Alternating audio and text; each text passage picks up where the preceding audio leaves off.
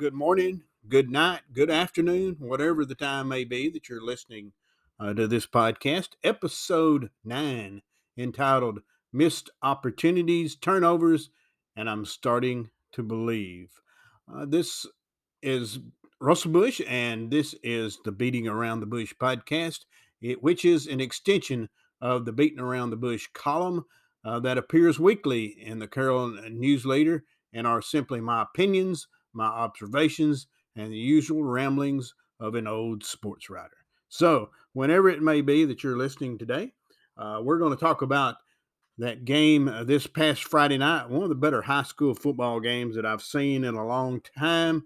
Uh, Mustangs travel up to Martin on the campus of UT Martin to take on the Martin Westview Chargers for who was going to finish in, or not finish, but who was going to claim at this point in the season, first place in Region 7 2A. Unfortunately for the Mustang fans, Mustang fans went away uh, in second place, tied with Union City, and we'll talk about that a little bit later on uh, as we go through this podcast. But Mustangs fell 49 to 30 to the Westview Chargers, but this is the second time this year.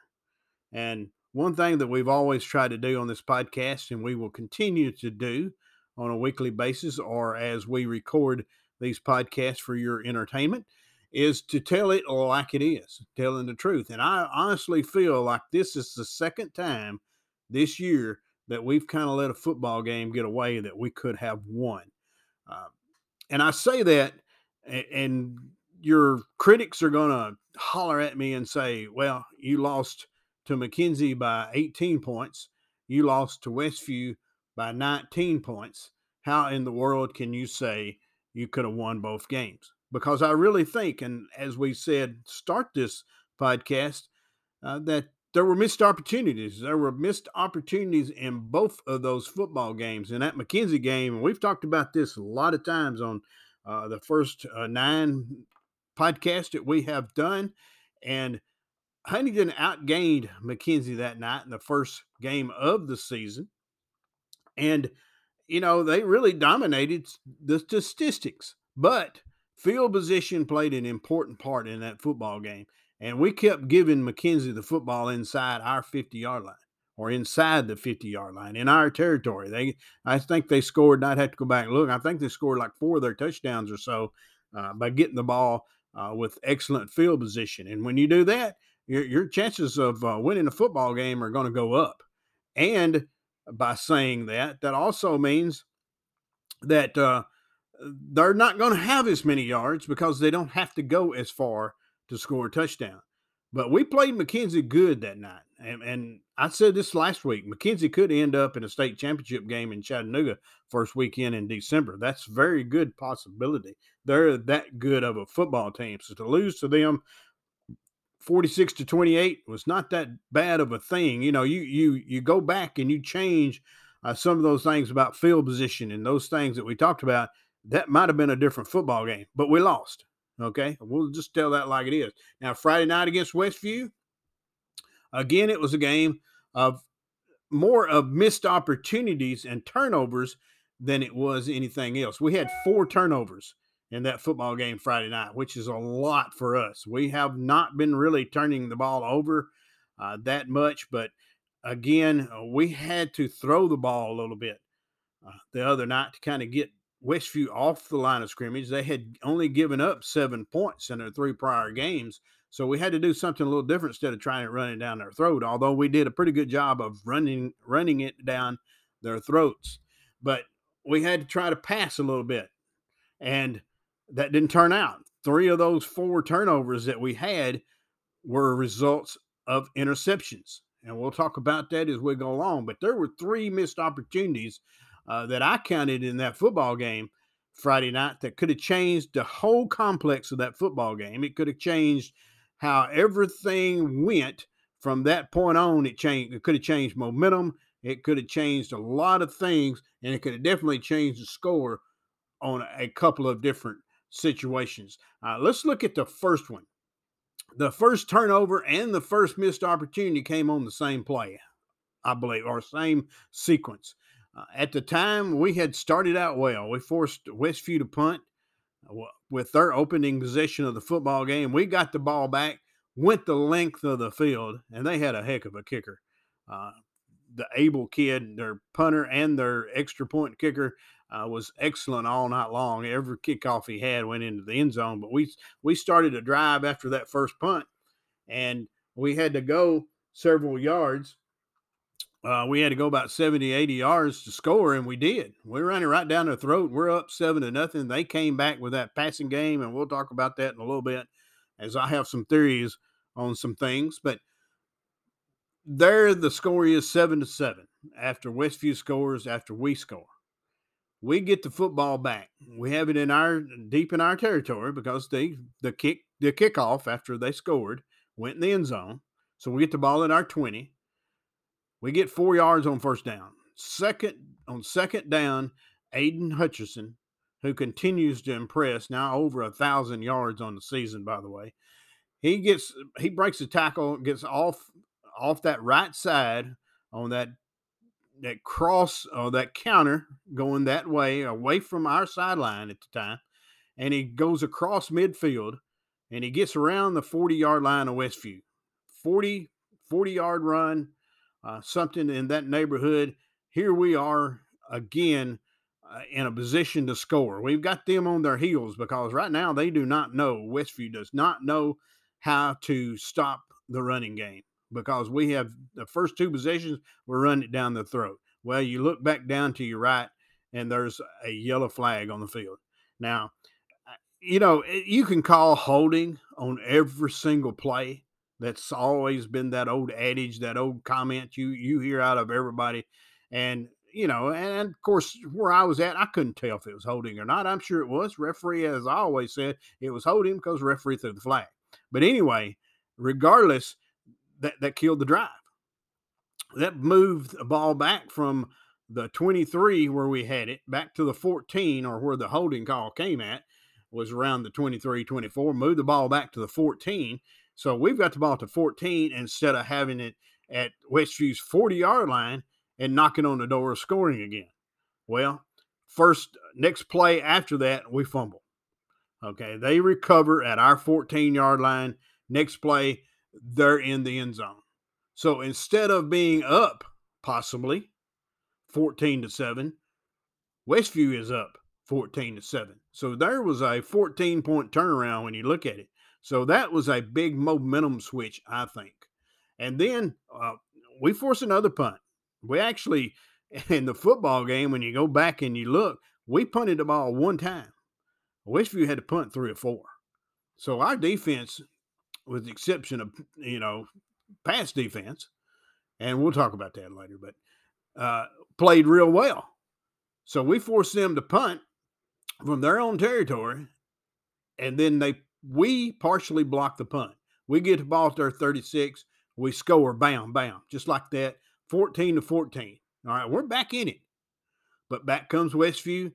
They go the length of the field, 83 yards on their next drive completed four of six passes for 83 yards, 21 14. They're back up. Well, we answer. We go 80 yards in seven plays. We tie the game at 21 21.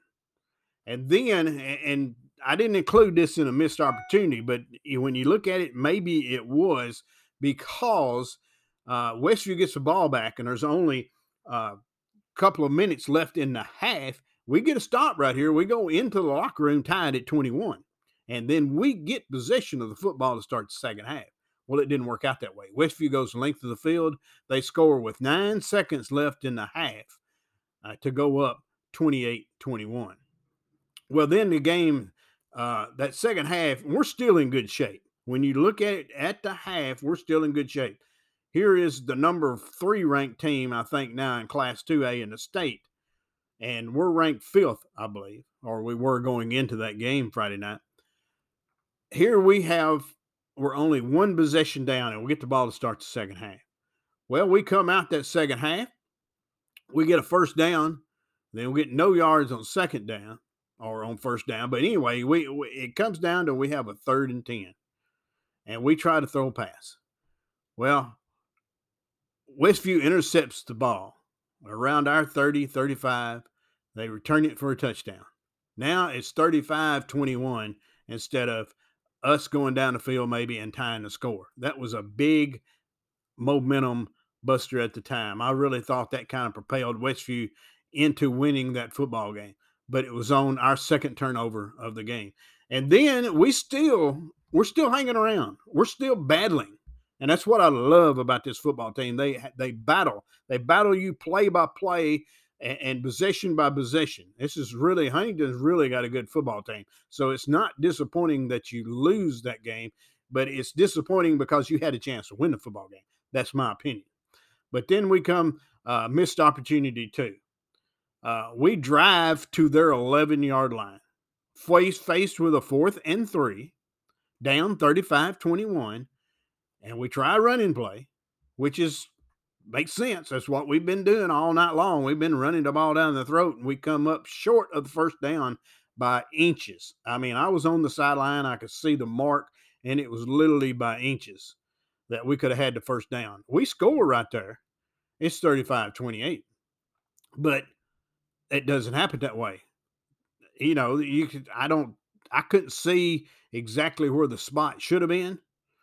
But regardless of what you think, we were inches short because that's what the measurement showed. So Westview gets the ball back. They're still up 14. You know, there was there was a missed opportunity. Well, Westview is forced to punt. And they actually moved the ball up to midfield, but we had two sacks in that possession. Huntington defense came alive. We we actually put some pressure on Ty Simpson in that second half, and I, I was encouraged by that. But they were faced with a third and long, and then Simpson uh, was chased around in the pocket, chased out of the pocket, chased deep in his own territory, reversed his field two or three times, and then he threw the ball away about the time he was getting sacked for the third time on that drive. Well, the official called it, and I was screaming as soon as the football left Ty Simpson's hand intentional grounding. And the official agreed with me. The ball went out of bounds. Uh, they credited basically the sack and the penalty for the uh, intentional grounding, and that moved the ball deep into their own territory.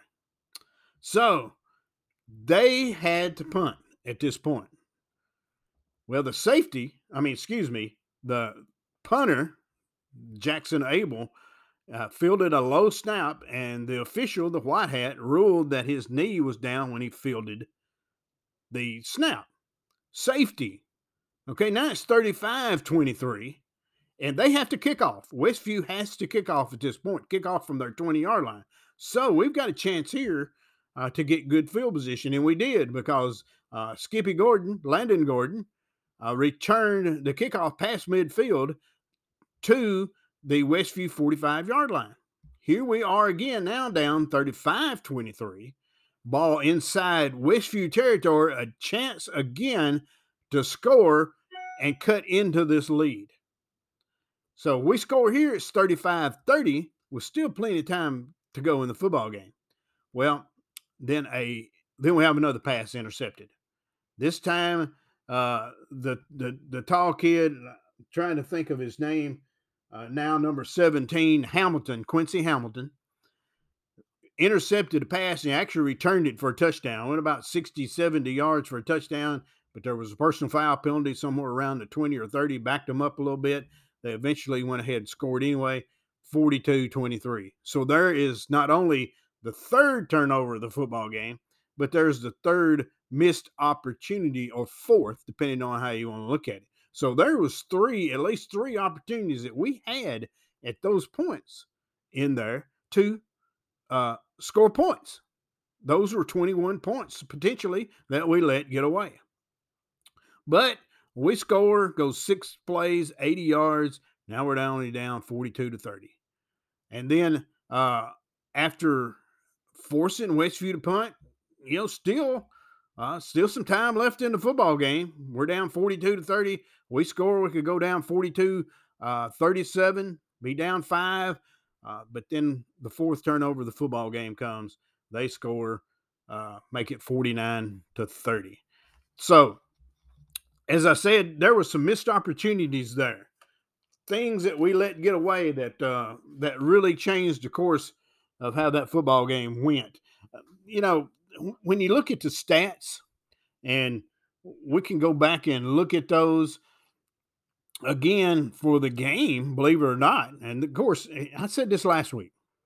These are my stats. I take them as I walk down the sidelines. I actually chart every play so I can go back and look. Uh, sometimes my problem is I might be at our 30 yard line and the ball is at the opposite 30 yard line. And if you've not got a good scoreboard, and I've been some places, I remember Houston County, you know, you couldn't tell what yard line the ball was on half the time, and the scoreboard wouldn't tell you because it didn't work right. So you were doing a lot of guessing, and I do a lot of guessing from the chain gang sometimes, uh, that kind of stuff. So I could be off at times. Of course, you know, if you get, you know, if I'm in a press box, uh, if I wasn't taking pictures, that would probably be my best advantage point, but I'm not. I'm taking pictures and trying to do all this at the same time. So sometimes my stats could be a little off because I had Ty Simpson throwing the football the other night uh, with uh, 24 of 32 for 364 yards. I know since Jackson Sun, they had him like 25 of 36. How I missed four passes, I don't know. Sometimes I don't go back and add very good, and that's part of the problem too. I did go to school at Huntington High School, but but they had him at a little over 400 yards passing. Either way, 364 yards passing what I had. They had 400. Uh, that's a pretty good night for a high school quarterback. You know, when you when you look at Ty Simpson, two comments. Somebody asked me going out uh, Friday night, "Have you ever seen a better high school quarterback than Ty Simpson?" Well, I'm I'll, I'll be honest with you. My answer at the point was yes, I have, uh, and I say that because, and if I go back and and I try to tell you who who was better, uh, right now I could I could not do that do not get me wrong. Ty Simpson is a very good quarterback, but when you go back and you here's some observations that I have from Friday night. One is they made it real easy for him. Other words, if when you noticed, if you noticed, if you watched the ball game Friday night, you'll notice that when he tried to throw the deep ball, he wasn't that good at it. Now he's got a strong arm. Uh, he had a couple of receivers going down the seam. A couple times he missed them. Now, what he did hit on was the 10 yard outs, the little 10 yard digs, the little slants across the middle. He hit a lot of that, but that was throwing the ball 10 or 15 yards. Now, one thing that helped him, and, and they had him throwing it quick. You know, he was in the gun, he'd take a snap, and the ball was out of his hands in a matter of seconds.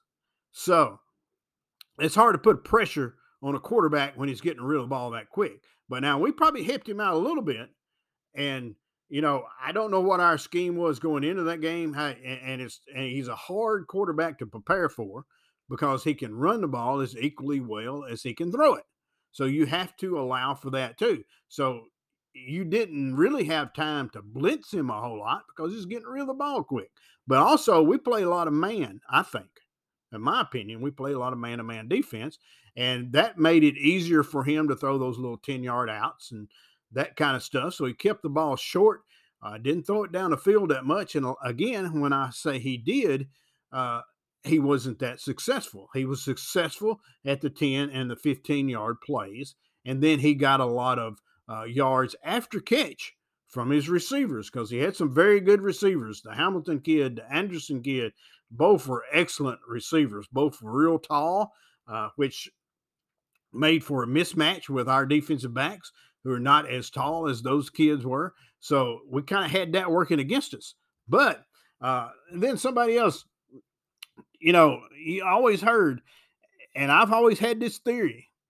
Uh, we do not sometimes always play real well pass defense, but there's there's two factors I think that in, that go into that. First of all, when you're playing one A football or two A footballs, we have uh, since it seems like the beginning of time. Uh, we're playing teams of that uh, caliber or teams of that size. There's not a lot of teams that throw the football like Martin Westview threw the ball on Friday night. So you do not see that very often. And when you've got a quarterback in Ty Simpson that has committed to go play at the University of Alabama, you're already playing against uh, one of the best in the area. So that that kind of you know you're playing against the best, and he played at his best, and that makes it a little more difficult. But you know we don't see teams like that. We do not see quarterbacks like him, so it's a little harder uh, to play against that kind of uh, caliber quarterback when you don't see that quality caliber quarterback over the years. But I also will say this too: when you think about it, and I know Hayden did this one year, and I think it was one of the Rice kids from Wayne County in preparation to play Wayne County. Uh, that was the time when Jay Lowry was on staff in Huntington High School. Uh, he was uh, defensive back coach, and he uh, and an offensive back coach, but he played quarterback at Jackson Northside. Well, he could throw the football pretty decent, so they let him be quarterback for the scout team. That helped us prepare. But when you think about it, how did you prepare uh, last week for Ty Simpson? You can't. You cannot duplicate what they do in practice. It's impossible because there's nobody on campus that can throw the football like Ty Simpson. There's nobody in West Tennessee that can throw the football like Ty Simpson. So, with all that being said, that made it a little more difficult. But again, when you go back and you look at it, we had a chance uh, to win the football game. Let me say this before we move on to anything else, as we're getting close to the end of our time. But we've got two of the better running backs in the state of Tennessee. Let me tell you that right now. Both of them, I know I mentioned Aiden Hutcherson went over a thousand yards uh, Friday night. He's about 1,100 yards now, and, and Cade Wood is awful close to that. Cade Wood had a great game uh, Friday night. Cade Wood had carried, carried ball 17 times, 214 yards for the football game. He he he he continue. That's his second game this year. He continues to impress, as I was about to say. But and he's got some speed. He's got some moves. And when he gets out in the open, he knows how to follow his blockers. Uh, but so does Aiden Hutcherson. But 214 yards for Cade Wood. Aiden had two, 22 carries for 111 yards by my stats. He had four touchdowns. He's the leading scorer in the state of Tennessee now with over 140 something points scored on the season. Uh, when's the last time we had somebody from Hayden leading the state in scoring? Think about that. It's been a while. But both of those guys are having great years. For the game, we we rushed 371 for 371 yards. We did complete one of those five passes we attempted tonight for 21 uh, yards. So we had 392 yards on the night. Our defense held Westview to minus 11 yards rushing by my stats. Three sacks. Ty Simpson again, 364 yards passing what I had. So they only had 353 yards total offense, but they won the game by 19 points. Again, missed opportunities. We had a chance to win that football game, and we did not. But when you go back and you look at our schedule uh, this week, Mustangs have the week off we'll be we'll do this podcast next week because we're going to get in preparation uh, for the Trenton game, which will be the week following uh, the off week this week. Hope you're enjoying your fall break, and we're going to talk about that pep rally, and we're going to talk about Trenton. We're going to talk about Union City coming up, the last game of the season, which will decide who finishes uh, second in the region. And again, that's important because if you finish first or second, you host a first round game. I honestly believe, and this is what I put on Facebook though, and I honestly believe that we'll see Westview again. If that happens, if I'm right, it will be week three of the playoffs at UT Martin. So, uh, something to look forward to. But no middle school this week because they've completed their season. But let's talk about Tennessee a little quick. Uh, Tennessee Volunteers uh, go to four and two on the season, two and one in conference play with a 45 to 20 win over South Carolina. And uh, that's part of this uh, segment that was entitled uh, I'm starting to believe because I'm starting to believe in Josh Heupel. Yes, I know, I know, I know, I know.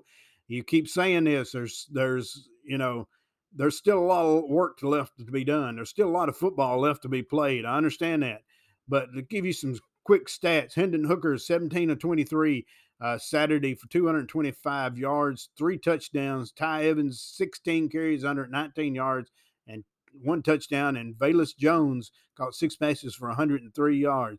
Tennessee had 472 yards total offense, 247 yards on the ground, 225 in the air. And I'm starting to believe because Tennessee led that game 38 to 7, I think at the half, 38 to 3. And it's like they let off the gas the second half. But I read some articles and I, am inclined to agree with those. And this is why I really believe in what Josh Heupel is doing at Tennessee. They don't have a lot of depth. Uh, they had to start some kids the other night that, uh, or Saturday, that uh, hadn't been starting because of injuries and just a lack of depth overall. Uh, they're behind the eight ball, and it's going to take a while to build that depth. And so what he did was when you're up 38 to 3 at the half, he called off the dogs a little bit. He got a little conservative. He started resting people. And I really believe, and that's what some of the theories were. And if he if he did that in the second half, if that's actually what he was doing, because they didn't play well that second half, only scoring one touchdown, that shows you the level of coach that we're dealing with because he he knows what he's doing. Uh, but when you look at the schedule going forward, you know, four and two only takes two more wins to get into a bowl game. And I think Tennessee's staring that in the face. But look what you have staring in the face the next uh, four weeks. You have Ole Miss coming up this Saturday and Knoxville. Then you got Alabama. Then you got Kentucky. And then you got Georgia. Four pretty good teams. Those four teams right there that are ranked in the top 25 in the nation. Georgia now is ranked number one. Alabama was ranked number one until they got beat Saturday night. I hear a lot of tears coming from my listeners. And then that Kentucky team, uh, November the 6th, they're undefeated. Uh, they're tied with Georgia atop the Eastern Division of the conference. Huh, going to be tough. But then Tennessee finishes with South Alabama, which should be a win, and then a Vanderbilt team that's Vanderbilt. You win against South Alabama and Vanderbilt, which you automatically would think right now are going to be wins, then you are six wins bowl eligible. But here's what I'm predicting I'm predicting Tennessee wins one of those four games uh, in that gauntlet. I'm predicting to either beat Ole Miss or Kentucky. I can't see them beating Georgia because Georgia's defense is pretty good. I can't see them really beating Alabama, but Alabama showed that there's chinks in the armor Saturday. So who really knows? So I, am a glass half full guy. Told you that before. So something to look forward to in the coming weeks. But I'm a believer. I'm believing that Tennessee is headed in the right direction. Well, that's going to do it for us today. Again, uh, pick up a copy of the newsletter, read about the game this past Friday night if you haven't already. Uh, there won't be a game this Friday night. I don't. I may go to a game. I haven't made up my mind yet. You know, fall break. I usually do during fall break. Go watch somebody else play and sit in the stands and relax. I don't normally get to do that during a football game, but it's what I choose to do, and, and I enjoy what I'm doing. So we'll be back next week with another podcast. From getting ready for that Trenton game. Uh, Tennessee plays this Saturday against Ole Miss. So enjoy your fall break, and we'll see you next week.